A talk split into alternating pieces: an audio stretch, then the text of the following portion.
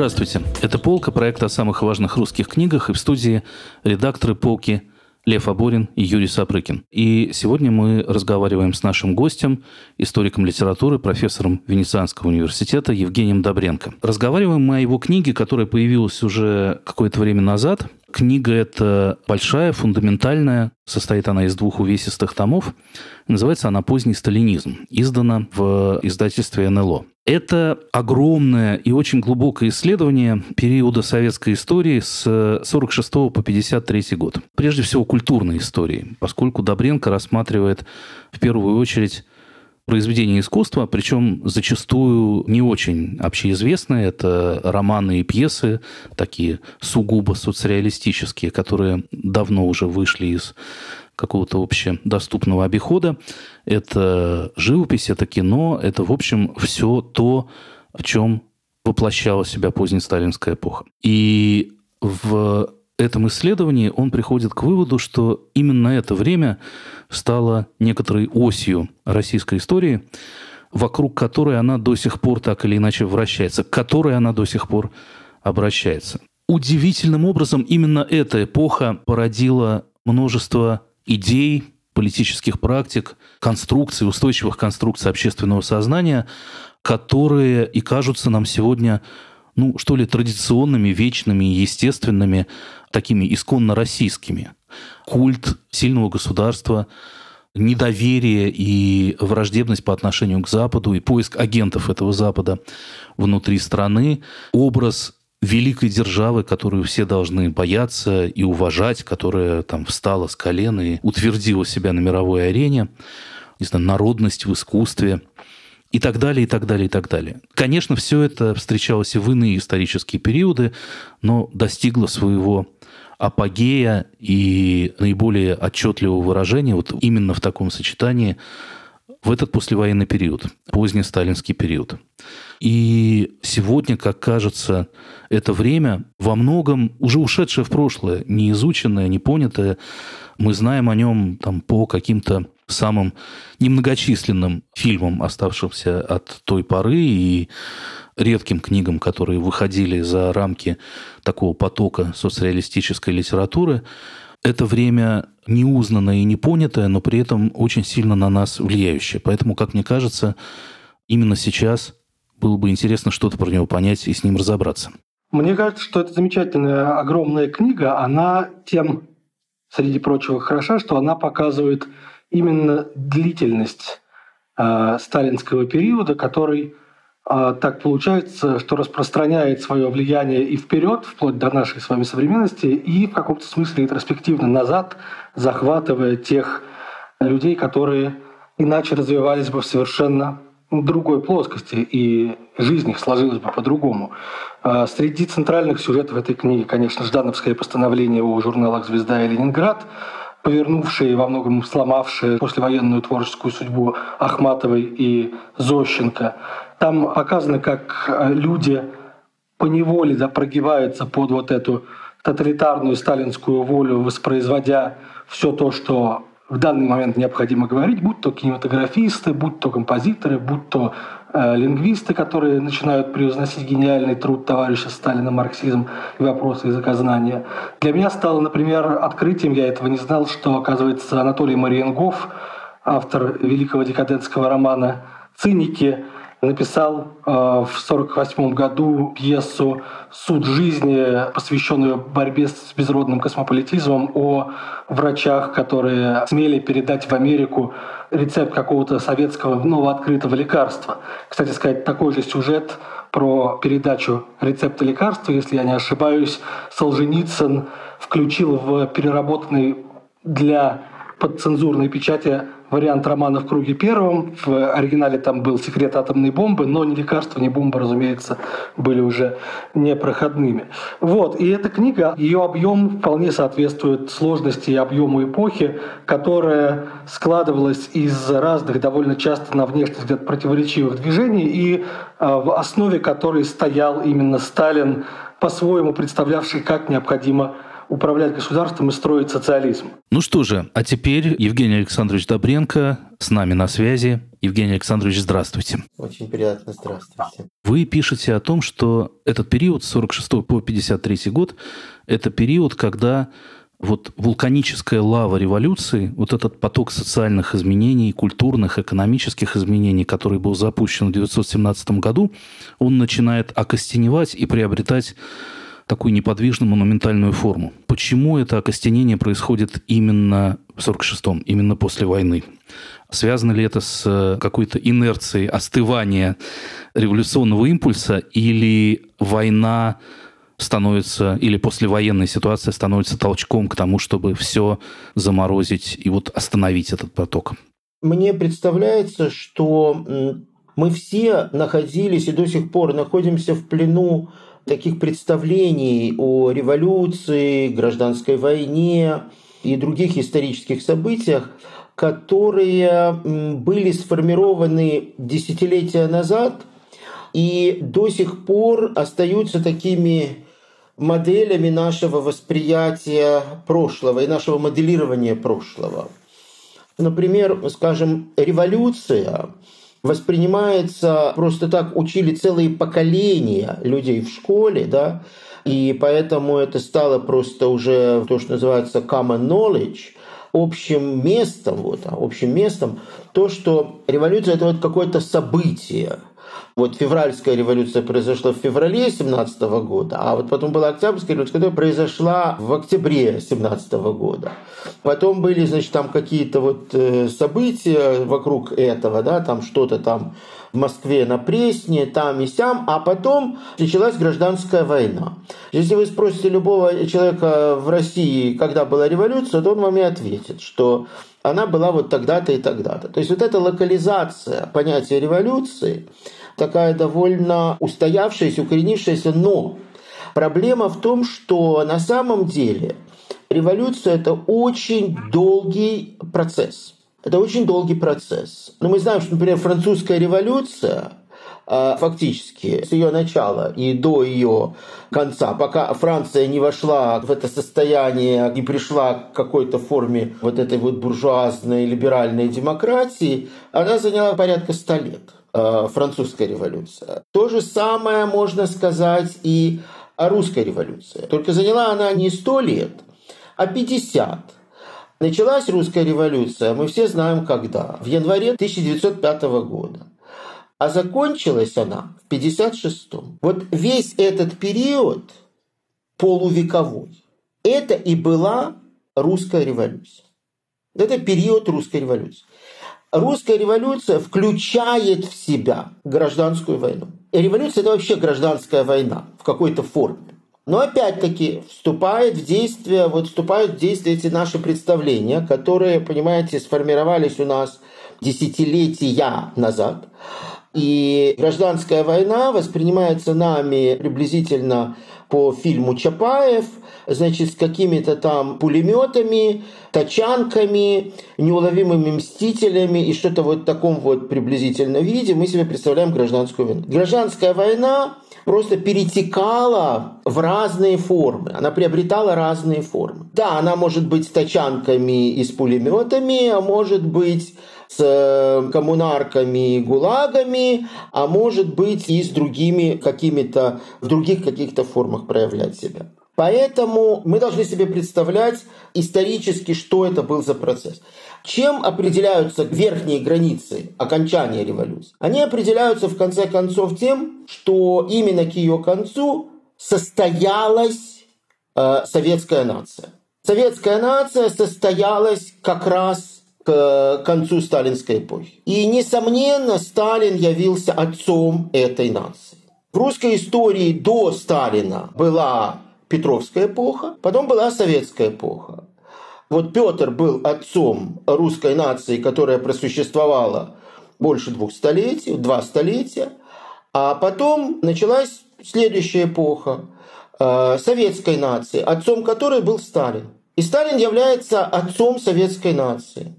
И он является отцом современной постсоветской России. Не потому, что 30 лет прошло с тех пор, как э, рухнул коммунизм, а потому что современная э, Россия полностью наследует в наиболее активных как бы акторах современной эпохи, все они являются продуктами советской эпохи, они все оттуда. Это все советское поколение. И пока эти люди находятся у власти, пока они имеют очень широкую социальную поддержку, социальную базу, этот режим, он является, несомненно, советским режимом, прежде всего постсоветским, но вот ключевое слово здесь советский. И в этом смысле он наследует э, сталинской эпохи просто потому, что Сталин является отцом этой нации. Сталин, я напомню, не Ленин, а Сталин создал эту страну экономически, политически, бюрократически, идеологически, культурно, во всех отношениях. Он слепил эту страну, он слепил эту нацию. Все остальное, что было после Сталина, после 1956 года, это были попытки какого-то изменения этого наследства. Но само наследство было в сталинским, оно и остается сталинским. Вот как московское метро, вот как ВДНХ. Вот оно стоит и является как бы живым воплощением вот этой эпохи, которая никуда не ушла. То есть, э, как вот мы обсуждаем этот поздний сталинизм, а, который я завершаю тем, что говорю, что, к сожалению, проблема в том, что сталинизм никак не может превратиться в историю. Потому что эта история продолжается, эта эпоха продолжается. Она мутирует, она меняется, но она продолжается. Почему война? Вы задали вопрос. Потому что именно в войне произошло окончательная как бы оплавка вот этой вот новой нации – в войне произошла как бы окончательная легитимация вот этого сталинского режима. Понимаете, каждый режим, он имеет свою вот центральную точку. Вот подобно тому, как э, французская революция имела вот такой вот то, что называется focal point, да, вот центральной точкой имела штурм Бастилии, да, как бы в мифологии, чего в реальности не было, в мифологии большевистская революция имела штурм Зимнего, да, который как бы визуально был сделан Эйзенштейном, да, и который воспринимается как некий документ, как некая реальность. А вот э, э реально сталинский режим высшей точкой легитимации, кульминации этого режима было знамя победы над Рейхстагом, и это остается, и до тех пор, пока это будет оставаться центром национального сознания – и оно поддерживается властью как центр национального сознания, победа во Второй мировой войне, до тех пор, пока это будет, можно безошибочно определять, что эпоха продолжается. То есть эта эпоха, а, она имеет вот на себе как клеймо, и это клеймо, вот оно безошибочный индикатор того, где исторически находится страна. Евгений Александрович, но если вы говорите, что с революции началась сталинская эпоха, в первые годы после революционной России э, Сталин, конечно, был известен, но не мог сравниться с Лениным. Он и с Троцким не мог сравниться, он со многими не мог сравниться. Можно ли сказать, что те, кто начинали революцию, не знали, чем она закончится, к какой формации она приведет? Конечно. Образцом подобного исторического ослепления является французская революция. Да? Вот мы, мы все знаем как бы, все перипетии французской революции, да? с якобинцами, с террором, когда значит, палачи превращаются в жертв, жертвы в палачей и так далее, и так далее. Потому что когда начинается революция, совершенно никто не может знать, как этот сюжет разовьется. А потому что никогда никто не может знать, как будут развиваться события на поле битвы. Потому что революция – это всегда война. Это просто так. Других революций в принципе не бывает. То, что называют э, бархатными революциями, там какими-то мирными революциями, это все метафоры. Это не революции. Это мирные изменения какой-то ситуации, когда удается избежать войны. Это значит, что, по сути дела, удается избежать революции. Но когда начинается революция, то есть настоящая революция, это как гражданская война. В любой войне предсказать как бы ее итог невозможно. Да, в какой-то момент э, более-менее становится понятно, куда движется процесс в каком направлении он идет. Но э, вначале невозможно. Поэтому очень часто, почти всегда, все находятся как бы в разных точках исторической ситуации, никто не может представить себе, как, э, в каком направлении, куда выведет вот эта вся ситуация. Вот в России она вывела в Сталина. Троцкий понял это довольно быстро. Я думаю, что в этом была одна из причин его проигрыша, потому что он понял, что бессмысленно играть против исторического ветра условно говоря. А исторический ветер был таков, что он э, неизбежно вел к перерождению, ну, все, что Троцкий описал вот в преданной революции, да, к перерождению революции, к победе аппарата, и тот, кто как бы оседлает аппарат, то есть кто станет центральной фигурой вот этой бюрократической революции, как этой фигурой стал Сталин, вот, тот и победил. Вы говорите о том, что сталинский период – это продолжающаяся революция, продолжающаяся гражданская война. А с кем, во имя чего и зачем она ведется в послевоенный период? Почему получается так, что, вот казалось бы, Советский Союз достиг пика своего могущества, это сверхдержава, с которой все считаются, которую а, контролирует полмира, и вообще в э, массовой культуре того времени очень много ну, как бы вот этого торжества победного в кино, в монументальной живописи, в песнях. Но на самом деле немедленно начинаются кампании по борьбе там, с низкопоклонством перед Западом, с формализмом, с теми и с этими. То есть война вдруг продолжается. Зачем это именно в этот период режиму нужно? Во-первых, мне кажется, что тут нужно различать несколько вещей. Во-первых, это мы с вами говорим все, в общем, с э, такой очень удобной исторической дистанцией. То есть это да, мы конечно. уже теперь знаем, угу. что было, как было и так далее. Да? То есть мы же, мы же уже с вами не переживаем да, фобии и нам сложно понять, что чувствует вот нам сложно, человек да, нам вот сложно, только, нам только... сложно, например, понять, скажем, только э, сознание войны. Сталина до 49 года, пока у него в кармане не оказалось атомной бомбы. Тогда, угу. когда у американцев она уже была. Потом она оказалась, но не было средств доставки. То есть страна находилась как бы в состоянии такого не, не могу подобрать правильного слова, uh, vulnerability, вот по-английски очень хорошее слово. Уязвимости. В уязвимость, вот. Кроме того, имейте в виду, что Сталин был, конечно, параноиком. И это как бы ни для кого не секрет. Он был параноиком, и с возрастом это только усугублялось. Мы понимаем, что Советский Союз тогда был на пике, чего Сталин, например, не разделял. Почему он развязал эти кампании в то время? Конечно, потому что, ну, во-первых, у него были вот эти опасения. Кроме того, у него были опасения связанные с э, завышенными, как ему казалось, ожиданиями интеллигенции, и не только интеллигенции, но и больших слоев населения, крестьянского прежде всего. Потому что, как вы знаете, очень многие ожидали отмены колхозного строя после войны, чего не произошло. Сталин менять ничего не хотел, абсолютно. Это, а это абсолютно та же вот модель стабильности, вот все, как оно работает, вот так вот все должно работать. Все надо воспроизвести, вот как оно было до войны. То есть вот тот же механизм стабильности, тот же механизм неизменности работает. И все это заставляло его постоянно... Понимаете, это немножко как э, режим работает приблизительно как велосипед. Для того, чтобы не упасть, вы должны все время крутить педали. Не потому, что вы куда-то едете, просто чтобы не упасть. И так устроена эта машина, она так работает.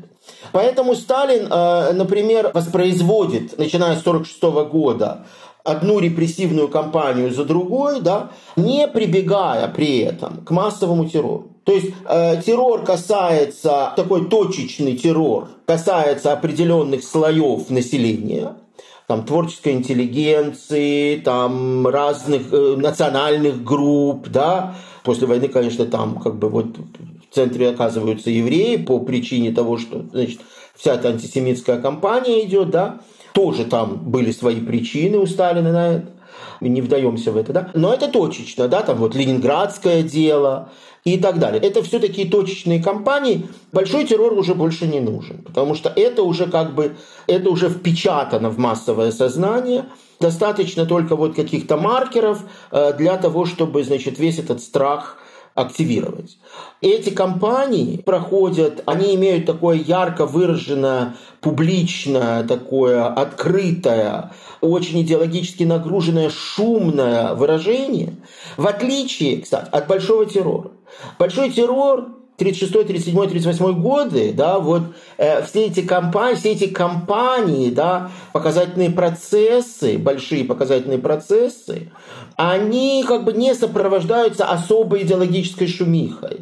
Ну да, там раздавить э, гадину, значит, э, предателей, там, э, как бешеных собак и все такое, но это все вот точечно, да, какие-то вот там преступления, каких-то там центров, групп там и так далее, да. Хотя сам большой террор намного более широкий, да, он весь проходит в абсолютной немоте, да, эти ночные, значит, ночью приходящие машины, забирающие людей, да, это все проходит, значит, все абсолютно табуировано. Ну как, есть все равно собрание трудовых коллективов, которые требуют там... Которые, да, да, да, нет. Как это расстрелять, когда, как бешеных собак. Как бешеных угу. собак, правильно, но это когда угу. идут показательные процессы. Угу. Вот идет показательный угу. процесс, вот он сопровождается, значит, кампанией поддержки и как бы выражения праведного гнева народа.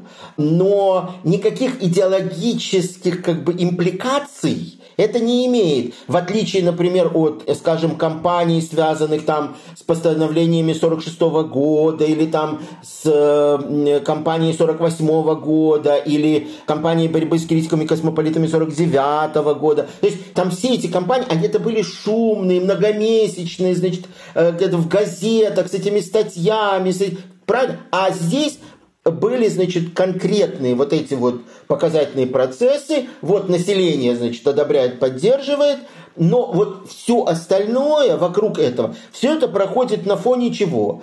торжество, значит, юбилей, там, э, столетие смерти Пушкина, потом выборы в Верховный Совет, Сталинская Конституция. То есть идет как бы такой бэкграунд этого всего, совершенно как бы закрывающий э, вот этот большой террор. После войны, наоборот, как бы сам террор, по большому счету. То есть, например, вот там известные постановления 46 года, слава богу, ну, никто физически не пострадал. А вот, например, скажем, антикосмополитическая кампания и э, дело э, еврейского антифашистского комитета, да, но ведь оно же прошло в полной немоте. Понимаете? То есть об этом же нигде ни слова не говорилось. Точно то же самое с ленинградским делом. Понимаете? То есть это очень интересно, как после войны изменяется вот эта вот репрезентация. Создается шум огромный, значит, огромный такой вот эффект, пропагандистский след проходит да, от этих компаний, при том, что, в общем, никаких, слава богу, летального практически ничего не происходит в это время. Да? А там, где вот летально, то абсолютно табуировано. Это интересная такая смена таких репрезентативной такой стратегии. А почему это возникает? Несомненно, потому что у Сталина как бы сформировался такой вот, э, понимаете, это был э, вообще вот этот ресентимент, он всегда сопровождает рост национализма. А рост национализма неизбежен, когда идет формирование нации. Понимаете, это типичный процесс формирования нации, советской нации, который завершается после войны. И он завершается именно на победе. Он как бы это вот главный замес, на котором строится советская нация. Вот поэтому этот замес сталинский, он оказался таким прочным, вот как сталинские дома, понимаете, вот они стоят мертво. Москва меняется, но вот эти вот доминанты сталинские, они остаются. Потому что это очень такой, знаете, добротный замес. Вот этот замес, который был тогда сделан, он настолько мощный, что он сохраняется по сей день. А в основе его лежит вот эта культура ресентимента.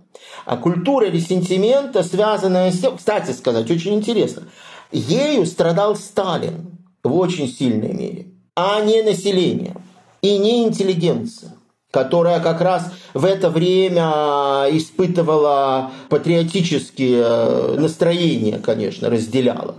А, Сталин страдал. Вот эта вот культура или сентимент – это то, что он привил нации. Но это то, что происходит в авторитарных режимах, потому что авторитарный режим, любой авторитарный режим, э, личность э, правителя и даже психологический склад этой личности оказывается очень важным, иногда решающим, и его влияние на массовое сознание. И это, конечно, то, что произошло как раз после войны. И вот этот рост национализма, завершение процесса создания нации, рост национализма, он ведет к... Потому что национализм всегда практически идет в паре с ресентиментом. А там, где возникает ресентимент, там возникает весь этот набор, ну, в общем, всего того, что мы видим в сегодняшней России практически. Потому что сегодня это какое-то уже такое торжество ресентимента, в каком-то смысле даже большее, чем в каком-нибудь 49 году, потому что тогда оно все-таки как-то было завуалировано и как бы накрыто, покрыто каким-то там идеологическим мусором в виде там марксизма-ленинизма, какого-то там пролетарского интернационализма, там всякой, всякой вот этой дребедени. Это как бы вот прикрывала, прикрывала этот национализм, да, такой густопсовый, да. Сейчас ничего этого нет, и как бы на поверхности вот только это. Поэтому как бы это вызывает у многих шок, но на самом деле я, например, занимался много лет, э, ну то есть я занимаюсь всю жизнь сталинской культурой, и для меня здесь абсолютно ничего вообще нового нет. Ну вот как раз ваша книга, она в первую очередь о том, как эти компании да, э, разворачивались в сфере если говорить марксистским языком, надстройки да, в сфере культуры. А, и первоочередной задачей Сталина, который режиссировал эти кампании в угоду своей политической воле, да, а не каким-то законам развития общества, а тому, как он считал целесообразным, в фокусе его внимания оказывались то писатели, то биологи, то композиторы, в огромной степени кинематографисты. Языковеды. Языковеды и знаменитая история с академиком Маром и его теорией трудовых выкриков, которая сначала была восторженно принята, а потом развенчана. А Сталин, как мы знаем, знал толк в языкознании. Почему именно на явление культуры была сделана такая ставка? И можно ли в таком случае сказать, что и сейчас что-то такое наблюдается, или как раз в сфере культурных кампаний современная Россия не сравнивается с Россией сталинской? Понимаете, я думаю, что все изменилось и ничего не изменилось. Ну, как всегда в России, да, э, как, как говорил Столыпин, да, все меняется за 10 лет и ничего за 200. Здесь то же самое. А, значит, с одной стороны, не изменилось ничего, потому что э, культура интересовала всегда режим не сама по себе, конечно, а просто как сфера трансляции своих интенций, сфера, через которую происходит легитимация режима. Она как раз проходит через культуру и через то, что моделируется культурой, то есть сфера символического, сфера репрезентации, сфера воображаемого, язык, определенный дискурс, определенная оптика – это все то, что вырабатывается в культуре.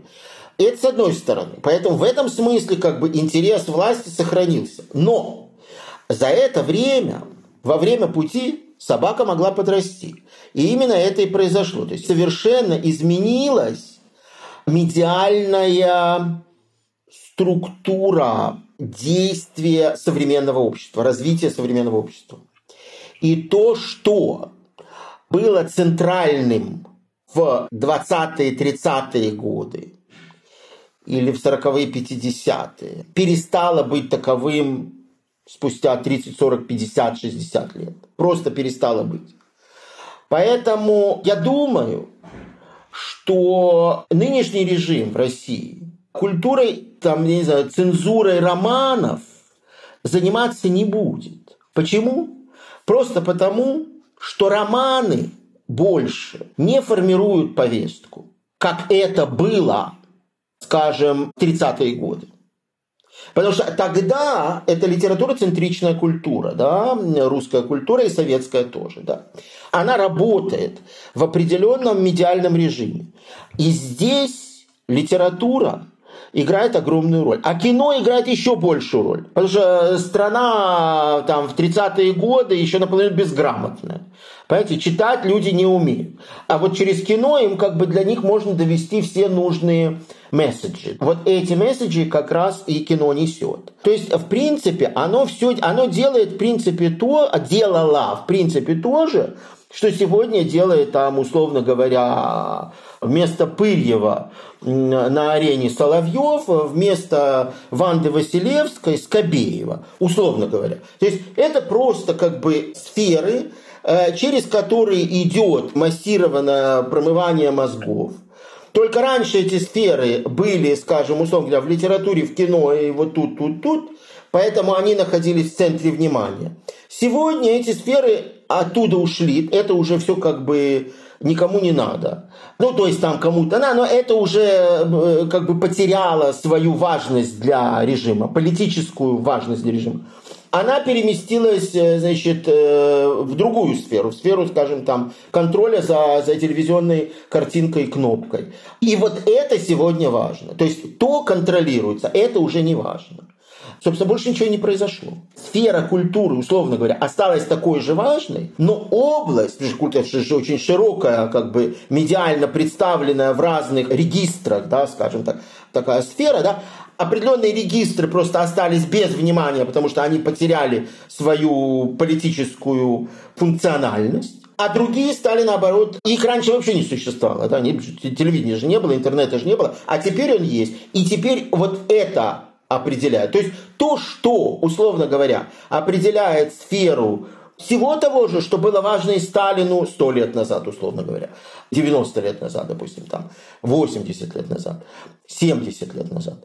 То есть то, где формируется дискурс, обеспечивается легитимность, опять-таки сфера воображения, фобии массовые, вот все это – оно теперь переместилось в телевизор, в интернет. Есть одно странное противоречие в этой эпохе, восприятии этой эпохи. Я вот, пожалуй, только читая вашу книгу, впервые как-то ощутил и осознал, что ну вот когда мы говорим о там, традиционных ценностях, скрепах или ностальгии по какому-то идеальному СССР, люди как-то неосознанно имеют в виду именно этот период. Ну, не золотой век, но какое-то ядро советского, когда все то, что считается там традицией или все то, что вызывает ностальгию, окончательно кристаллизовалось. Не зря авторы первых старых песен о главном выбрали вот не оттепельное кино, не иронию судьбы, а кубанских казаков. Это прямо вот игла в Кощеевом яйце.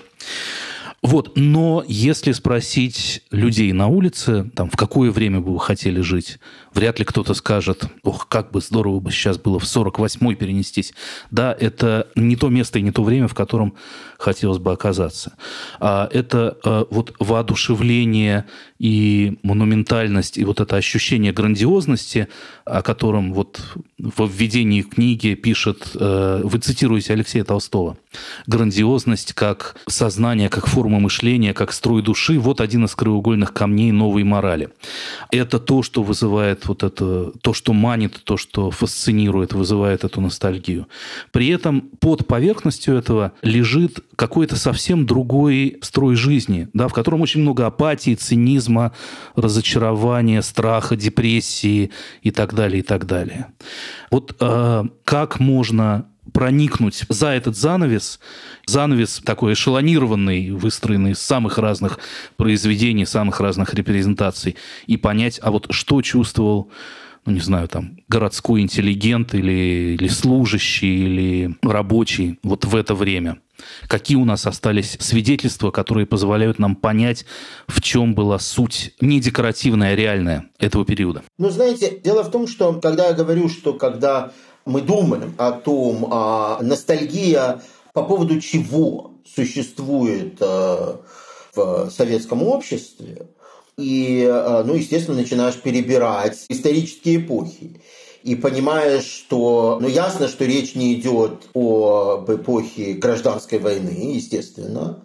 Ясно, что речь не идет об эпохе 20-х годов, точно не о 30-х, никто не воспламенен эпохой коллективизации, там, индустриализации или большого террора. Да? Ясно, что не периодом войны, естественно.